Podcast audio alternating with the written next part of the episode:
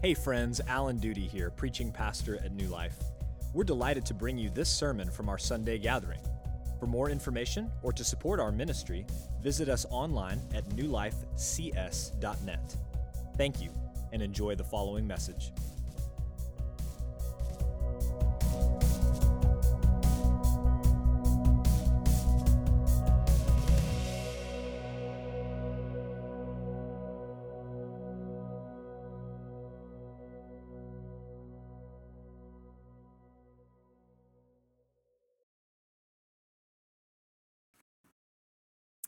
This past summer, my family and I had the privilege of visiting Mount Vernon, the home of President and General George Washington.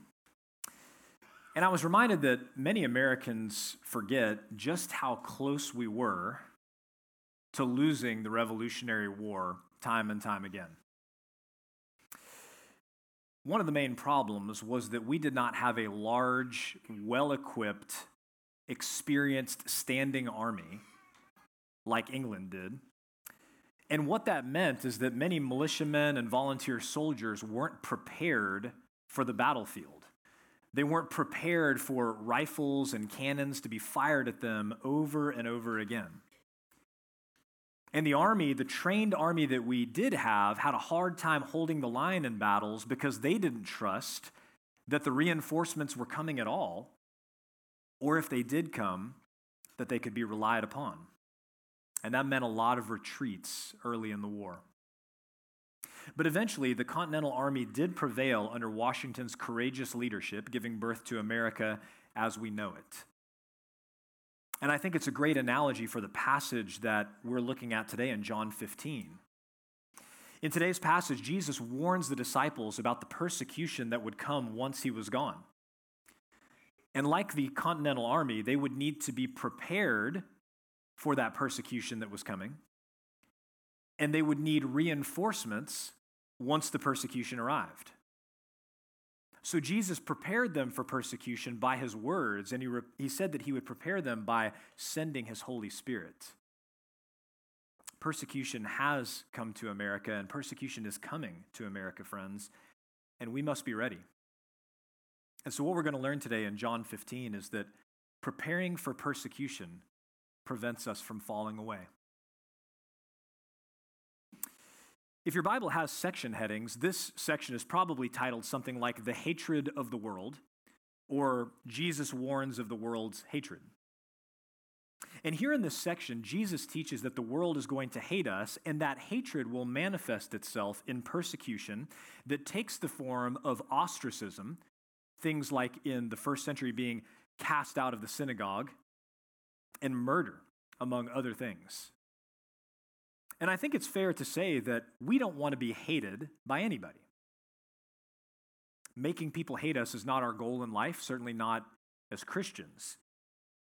And part of the reason that we don't want people to hate us is that our working assumption is that all hatred is earned. So if you're hated, it's probably because at some level you deserve it. But that's a faulty assumption because as we see here in verse 18, Jesus says that if the world hates us, we have to remember that it hated him first. Now, why did the world hate Jesus? Well, back in John 7, Jesus' brothers were encouraging Jesus to go into Judea and show his disciples in the world as a whole the works that he was doing. And the Apostle John notes that at that point, his brothers did not believe in him. It seems rather that they just wanted to get Jesus out of their hair. They wanted him out of their sight. They wanted him gone. And so they said, Why don't you just go down to Judea, show the disciples who you really are? It seems that they were embarrassed by Jesus and his ministry. Take a look at his response in John chapter 7. Jesus said to them, My time has not yet come, but your time is always here. The world cannot hate you, but it hates me because I testify about it that its works are evil. Now, why does the world hate Jesus? Was it because of something that he did wrong? Not at all. They hated him because he told the truth about their evil works and he called them to repent. And then we find this in John chapter 10. Take a look. The Jews picked up stones again to stone him. Jesus answered them, I have shown you many good works from the Father. For which of them are you going to stone me? The Jews answered him, It is not for a good work that we are going to stone you, but for blasphemy, because you, being a man, make yourself God. So we see that the world hated Jesus because he told the truth about their sin and because he claimed to be the Son of God, whom he also proved to be. They didn't hate him because he said or did anything wrong. So look down now at verse 25 of John chapter 15. But the word that is written in their law must be fulfilled. They hated me without a cause. And you may remember from our call to worship in Psalm 69, David said those same words. They hated me without cause. He said those also in Psalm 35. And so Jesus is quoting either Psalm 35 or Psalm 69 or both to say that the hatred that he was experiencing, the hatred that was baseless and causeless, that was a fulfillment of Old Testament prophecy. David, the author of these Psalms, had done no wrong in these instances. He was zealous for God and his name, and yet he was hated and he was pursued by his enemies. And in the same way, friends, Jesus was hated and persecuted by enemies in spite of the fact that he had done nothing wrong. They had no cause to hate him, but they hated him anyway. But I think we have reason to believe, both from Scripture and from our own experience in life, that righteous people are often hated precisely because they are righteous not in spite of their righteousness. We already saw that Jesus said that the world hated him because he testified about it that its works were evil. In other words, he called sin sin, and people did not like that. And I want you to think back to one of Jesus' first encounters with Peter when he asked to borrow Peter's boat so that he could set out a little bit from the shore and preach to the crowd that was standing on the shore so he wasn't competing with the noise of the waves. They'd fished all night and they caught nothing. And Jesus then tells Peter and the other soon to be disciples to let down their nets for a catch. And they protest, saying they'd fished all night and caught nothing. But in deference to Jesus as a rabbi, they say, Okay, Lord, we'll do what you say. And they catch so many fish that the nets are breaking, the boats are sinking. And I want you to look at Peter's reaction again in Luke chapter 5. Look at this. But when Simon Peter saw it, the nets, the fish, he fell down at Jesus' knees, saying, Depart from me, for I am a sinful man, O Lord. Friends, this is our reaction to holiness. Unholy people react to a holy God in this way. This is why Isaiah, when he was confronted with a vision of the Lord and all of his glory, said, Woe is me, for I am lost, for I am a man of unclean lips. Holiness makes unholy people uncomfortable. It's why Peter wanted Jesus to depart from him. It's why Isaiah despaired. And it's why many people who heard Jesus wanted nothing to do with him. They hated him without cause. They hated him in spite of the fact that he had no sin. But in another sense, they hated him precisely because he had no sin. They hated him because of his righteousness. His holiness made them too uncomfortable. Here's what that means for us. Take a look at verse 20. Remember the word that I said to you a servant is not greater than his master. If they persecuted me, they will also persecute you. If they kept my word, they will also keep yours.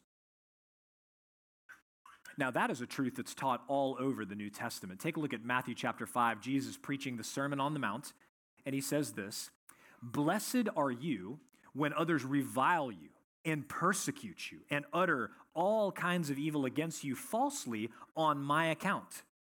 Rejoice and be glad, for your reward is great in heaven. For so they persecuted the prophets who were before you. Look at 2 Timothy chapter 3 on the screen.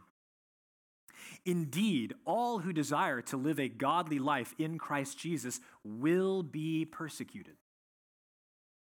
And then look at 1 Peter chapter 2. He says, For this is a gracious thing. When mindful of God, one endures sorrows while suffering unjustly. For what credit is it if, when you sin and are beaten for it, you endure? But if, when you do good and suffer for it, you endure, this is a gracious thing in the sight of God. For to this you have been called, because Christ also suffered for you, leaving you an example, so that you might follow in his steps. So, what is the common theme through these New Testament teachings? It is that we are persecuted for living for Christ. We will be persecuted for living godly lives. We will be persecuted for doing good, not in spite of it. And that is exactly what happened to the early church in the first many centuries. Take a look at Bruce Milne's reflection on that time in church history. During the succeeding years of the Roman Empire, men, women, and even children would at different times be hounded, abused, beaten, tortured in the most appalling ways, and slaughtered by the thousand, at times with a refinement of cruelty that numbs the mind. But believe it or not, things have actually been worse for Christians in recent history than they were even in those first centuries. Here's Bruce Milne again. It is estimated that in the 20th century, somewhere in the region of 26 million Christians lost their lives for Christ's sake in places like China, the Soviet bloc, Cambodia, Mozambique, Angola, Ethiopia, and Uganda. A servant is not greater than his master. And if they persecuted Jesus, they will persecute us. So, friends, we must expect and we must be prepared to suffer. We must expect and prepare to be mocked and ostracized and excluded, imprisoned, or even killed for living our faith in Christ. But that brings up a very important question. And that is this if the Bible teaches that Jesus' disciples will be persecuted for their faith, why are we not experiencing persecution? Or at least more persecution than we do? Let's take a look at verse 19. If you were of the world, the world would love you as its own. But because you are not of the world, but I chose you out of the world, therefore the world hates you. So, to answer the question about why we aren't experiencing persecution, or at least not very much of it, we want to work backwards from what Jesus teaches here in verse 19.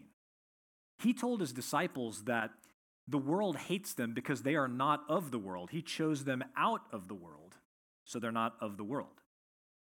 And clearly, Jesus doesn't mean that he's taken the disciples away from and out of the world in that sense. They are still standing right there in the upper room with Jesus.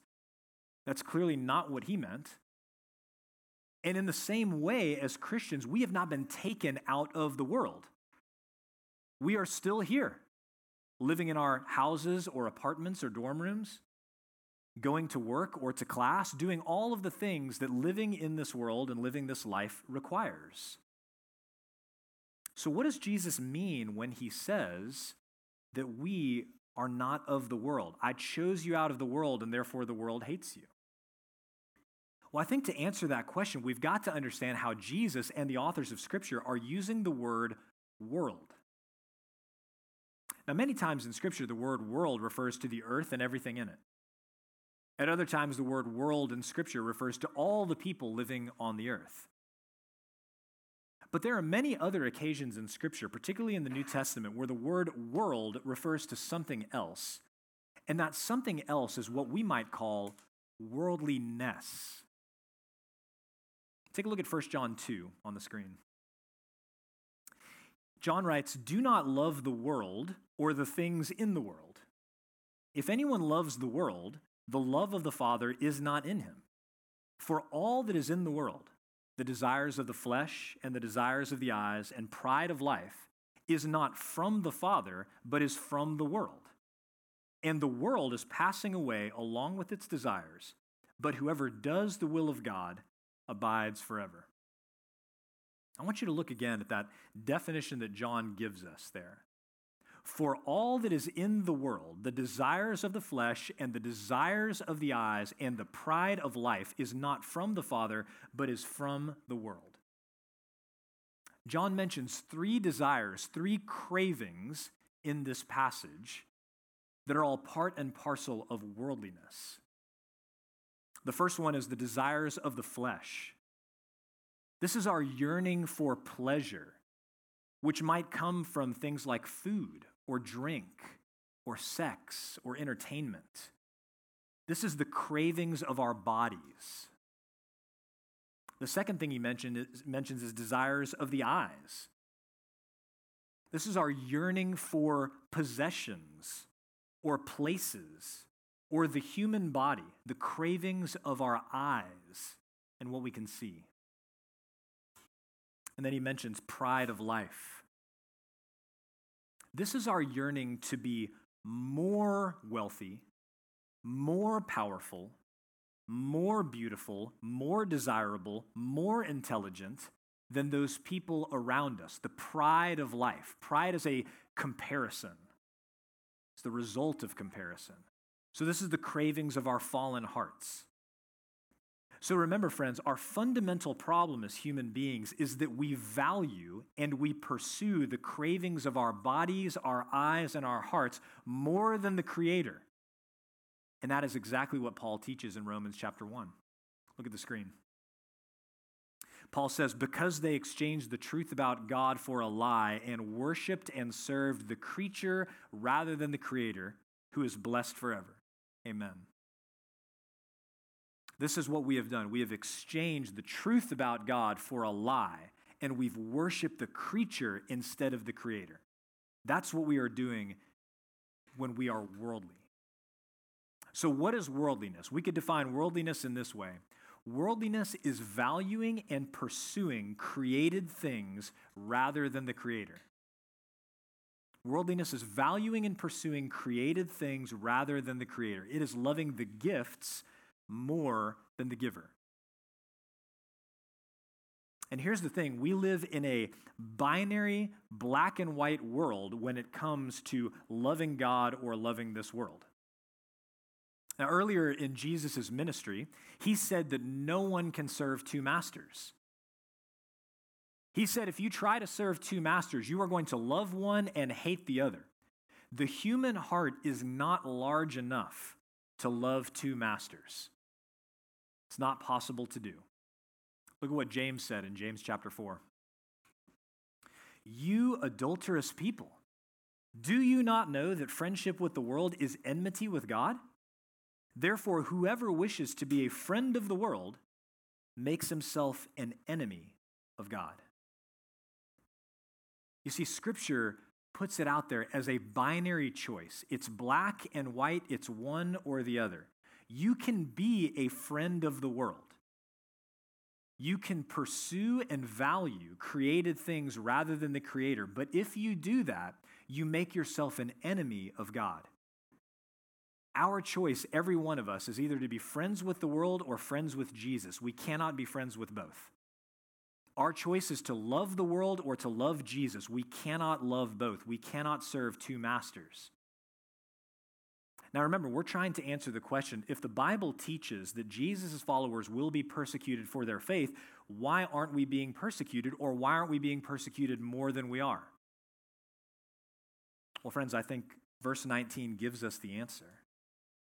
I think we see the answer in the text. The reason that we may not be experiencing persecution, or at least much of it, might be because we love the world.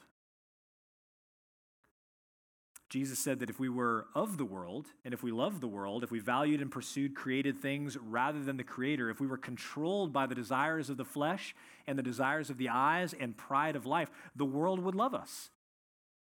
And of course, that makes sense. You don't persecute people who love you, and you don't persecute people you love. You don't mock them, ostracize them, imprison them, or kill them. You don't do that to people that you love. So, if the world hated Jesus and persecuted Jesus and eventually imprisoned him and put him to death, and if it's true that a servant is not greater than his master, then perhaps the reason that we're not experiencing more persecution or any persecution at all is because we've become friends with the world. And that is seen in both our words and our lifestyles. Church, if Jesus is our Savior, then he must also be our Lord. And if he is our Lord, he is our master. And if he is our master, then he's also our teacher. And we are told over and over in Scripture that we need him to teach us how to live holy and distinct lives in this world as his followers. Take a look at Romans 12 and what Paul said. I appeal to you, therefore, brothers, by the mercies of God, to present your bodies as a living sacrifice, holy and acceptable to God, which is your spiritual worship. Do not be conformed to this world, but be transformed by the renewal of your mind, that by testing you may discern what is the will of God, what is good and acceptable and perfect. Now, hear that second verse again. Do not be conformed to this world, but be transformed by the renewal of your mind. That's what Paul says to us. Don't be conformed to this world. Don't allow this world to mold and shape you into what it wants you to be. So, how do we know if that's happening to us? How do we know if we are being molded and shaped by the world? Let me ask you a series of uncomfortable questions. How do you decide what to wear? Do God's commands about modesty and not causing others to stumble into lustful thoughts enter your mind as you shop online, or as you shop in a store, or as you stand in front of the mirror in the morning? Do you decide what to wear based on fashion trends and what everybody else wears, what's acceptable in the world, or what makes you feel desirable? How do you decide what to wear? How do you decide what music to listen to? I think we're all aware of the power of music. It's one reason that we're so careful with our song selections here at New Life. Much to my chagrin, you might not remember a line from my sermon, but you will almost certainly remember a song that we sang, or maybe all of the songs that we sing on Sunday. Music is powerful.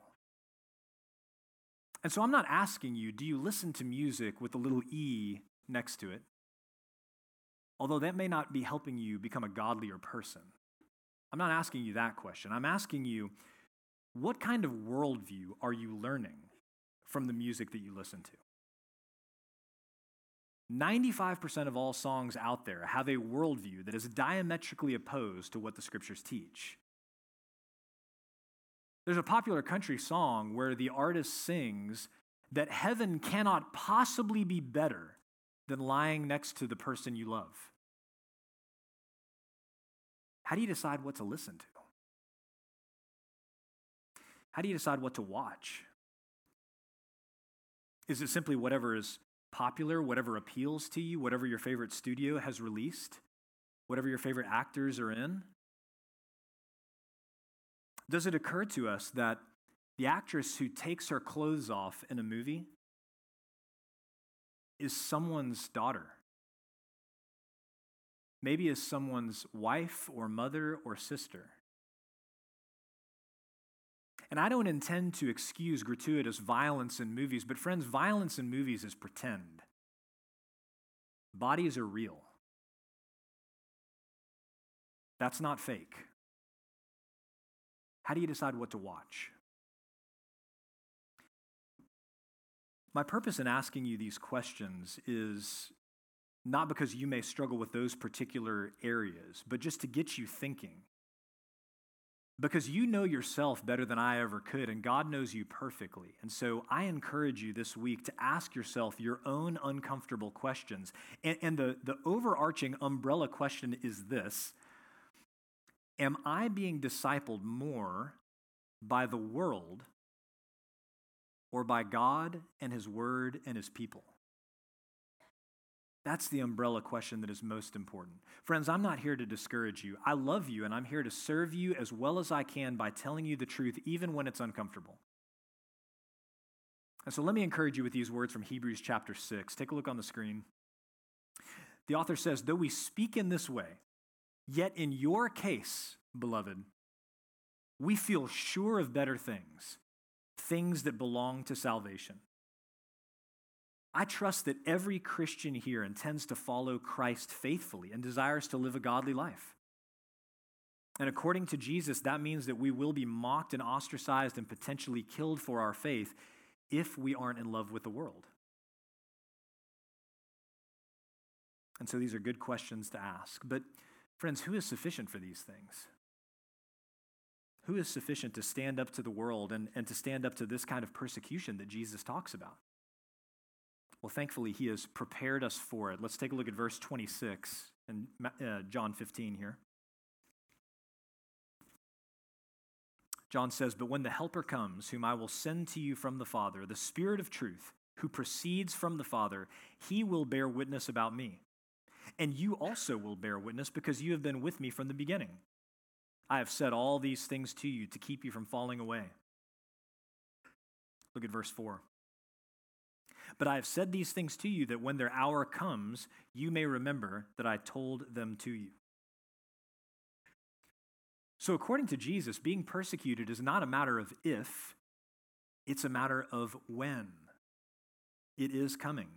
So, Jesus prepared us for it by his words and by his spirit. First, Jesus prepared us for persecution by his words. As we've seen, Jesus warned the disciples and future disciples like us that we would be hated for following him. And he says in verse 1 here of chapter 16, I have said all these things to you. Why? To keep you from falling away. A soldier who enlists in the army but never expects to see combat is in for a rude awakening as soon as people start shooting at him. In the same way, when we start following Jesus, we become combatants in a spiritual war that's been going on since Satan first rebelled against God. Look at Ephesians chapter 6. For we do not wrestle against flesh and blood, but against the rulers, against the authorities, against the cosmic powers over this present darkness, against the spiritual forces of evil in the heavenly places. Now, thankfully, Jesus warned us about this spiritual war by his words and through the apostles who wrote the New Testament.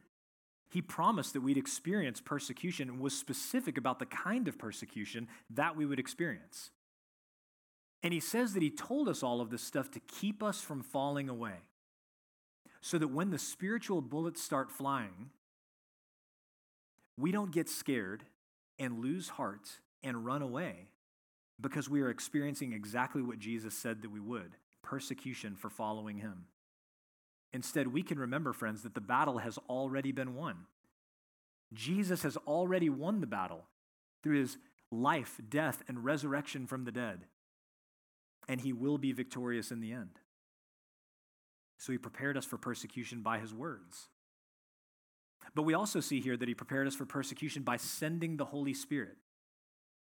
And if you remember back to chapter 14, Jesus promised that he was going to send the helper. That is the advocate, the counselor, the spirit of truth. And the spirit of truth would teach the disciples all things and bring to remembrance everything that Jesus taught.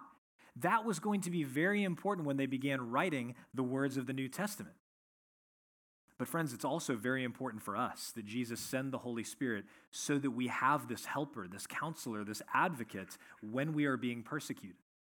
Look what Jesus said in Matthew 10. Behold, I am sending you out as sheep in the midst of wolves, so be wise as serpents and innocent as doves. Beware of men for they will deliver you over to courts and flog you in their synagogues, and you will be dragged before governors and kings for my sake, to bear witness before them and the Gentiles. When they deliver you over, do not be anxious how you are to speak or what you are to say, for what you are to say will be given to you in that hour. For it is not you who speak, but the Spirit of your Father speaking through you. Isn't that a great promise? When believers are arrested and dragged before the authorities, we don't have to be anxious about what to say because the Father Himself is going to give us the words in those moments where we are persecuted so fiercely. And here in John 15, we're told that the Holy Spirit will bear witness. He's going to bear witness through the disciples who had been with Jesus from the beginning, and then he's going to bear witness through us who have believed the testimony of the disciples written down in the Word. Brothers and sisters, I think one of our greatest fears is that when we are confronted in our classrooms or in our workplaces or our neighborhoods, and somebody challenges the Bible or our faith, we're not going to know what to say. Haven't you felt that way? I don't know what to say. I don't know what I'm going to say. These promises can encourage us because Jesus prepared us for these moments. He said they were coming. There's no reason for them to catch us off guard. And He said that He would empower us by sending the Holy Spirit, who is going to help us answer those questions and bear witness for Christ in those moments where our faith is questioned, where the Bible is questioned. He's going to give us the words to say in those times. That should give us great comfort and great courage as we go forward into a world that is increasingly hostile to the Christian faith and message. If you're already following Christ, I want to remind you of Peter's words. Take a look on the screen. He said, Beloved, do not be surprised at the fiery trial when it comes upon you to test you, as though something strange were happening to you. Church, when we're persecuted for our faith, we shouldn't be surprised. That should not seem strange to us. But I think for many believers, especially in the West, like here in America, where Christianity has been the preferred religion, or at least the accepted religion, for 400 years, it does catch many Christians off guard. We're not used to thinking in terms of being ready to make a defense for our faith. We're surprised when it happens. We're surprised when people mock and exclude us. And that's very obvious on social media and even in many pulpits, where Christians respond and fight back with the weapons of the world name calling, threats, litigation, turning to the government to save us.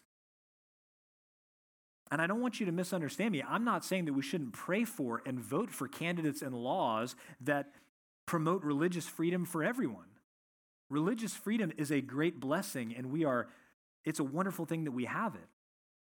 But we have to remember that most Christians throughout the world and most Christians throughout world history do not live in countries or did not live in countries where they even believed in religious freedom, much less promoted it. And so we have to recognize that that is not the experience for the majority world. They aren't surprised when persecution comes because they've read Scripture and they've experienced it in their daily lives. Persecution is here in some places in America and in some forms already, but more persecution is coming.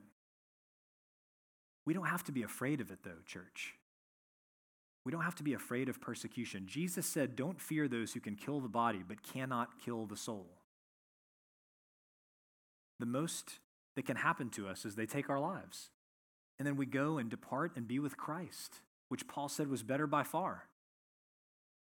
But understand this the reality is that most Christians, even our brothers and sisters around the world, most Christians are never going to go to jail for their faith. Most Christians are never going to be killed for their faith. Instead, most persecution takes the form of social and professional exclusion. And we have to be ready to consider the question Am I willing to pay the price in terms of friendships? Am I willing to pay the price in terms of my career in order to follow Jesus? We prepare ourselves by expecting persecution and praying for the Holy Spirit to give us courage and boldness to speak and to live faithfully. If you're not yet a Christian, I want to remind you of what we talked about back in verse 19. If you were of the world, the world would love you as its own. The world loves those who love it. I think you're probably aware that many non Christians don't believe that the Bible is true. They don't believe that Jesus is the Son of God. They don't believe that he died and rose from the dead, and therefore they are not Christians. But many non Christians have admitted that they don't actually have any good evidence based reasons for not believing the Bible. And their not being Christians doesn't have anything to do with those pieces of evidence that they found. Instead, they have admitted that they aren't Christians because they love the world. And they're unwilling to give up the desires of the flesh, the desires of the eyes, and pride of life. Jesus asked this question What does it profit a man to gain the whole world and forfeit his soul? What does it profit? Is it really worth it to have all of the money, all of the pleasures, all of the experiences that this world promises to you and spend eternity under judgment because you wouldn't repent and worship the one true God? Friends, following Jesus is costly, but only in this life only in this life. You give up some fleeting pleasures and comforts for an eternity of lasting joy and fulfillment in the new heavens and the new earth, in a new body that never wears out, never deals with the effects of sin, never cries or is disappointed any longer. That's what you get in exchange. But what you must do is you must consider Jesus' works, the works that he did, that he says in this passage that no one else did.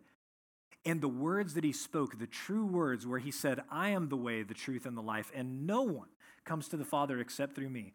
You must consider his words and his works, because to reject his words and his works is, as he says in this passage, to reject the Father also. To hate Jesus is to hate the Father. He is the way, the only way, the only truth, and the only life. If you reject his words and his works, then Jesus says you will be guilty of sin and you will have no excuse for hating him and his heavenly Father because he is claimed and proven to be the Son of God. But if you repent and receive his words and his works, then you will be saved. You will be forgiven of your sin, counted righteous, adopted into God's family through faith. I want to remind you that Jesus did say, In this world you will have trouble. Following him is costly and it's not easy. But he also said that you could take heart because he has overcome the world. Amen. Let's pray.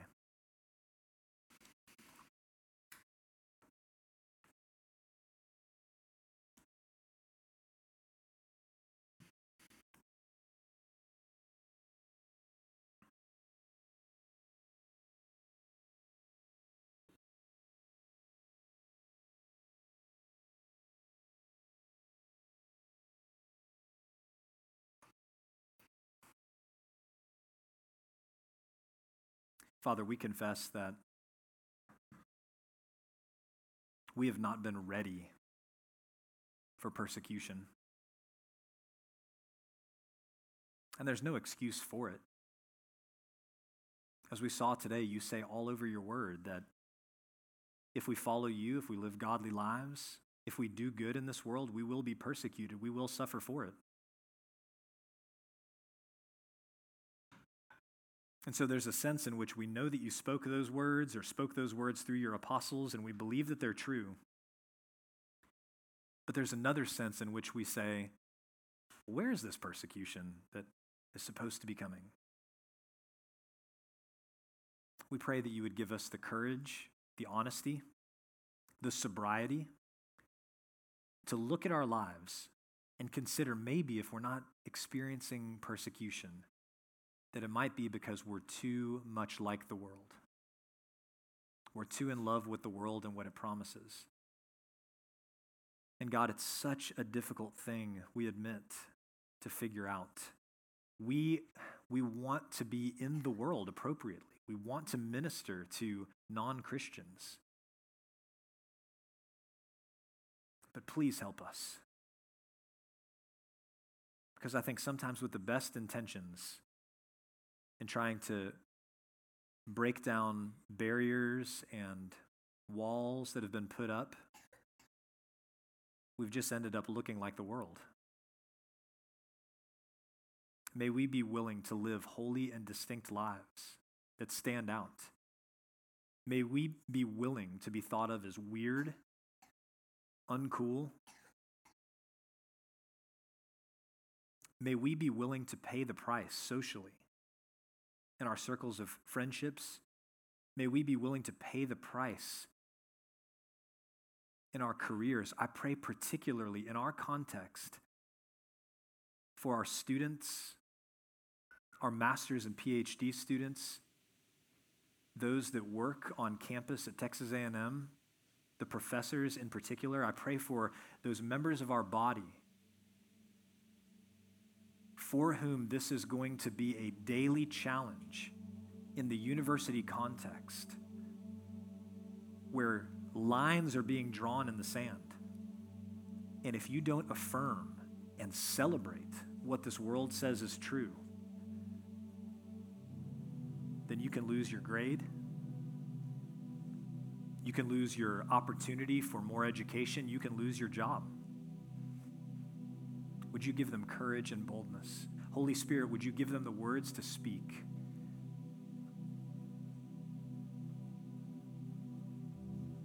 And so we look to you, God. We want to be faithful ministers in a world that is increasingly hostile to you. Help us. In Christ's name we pray. Amen.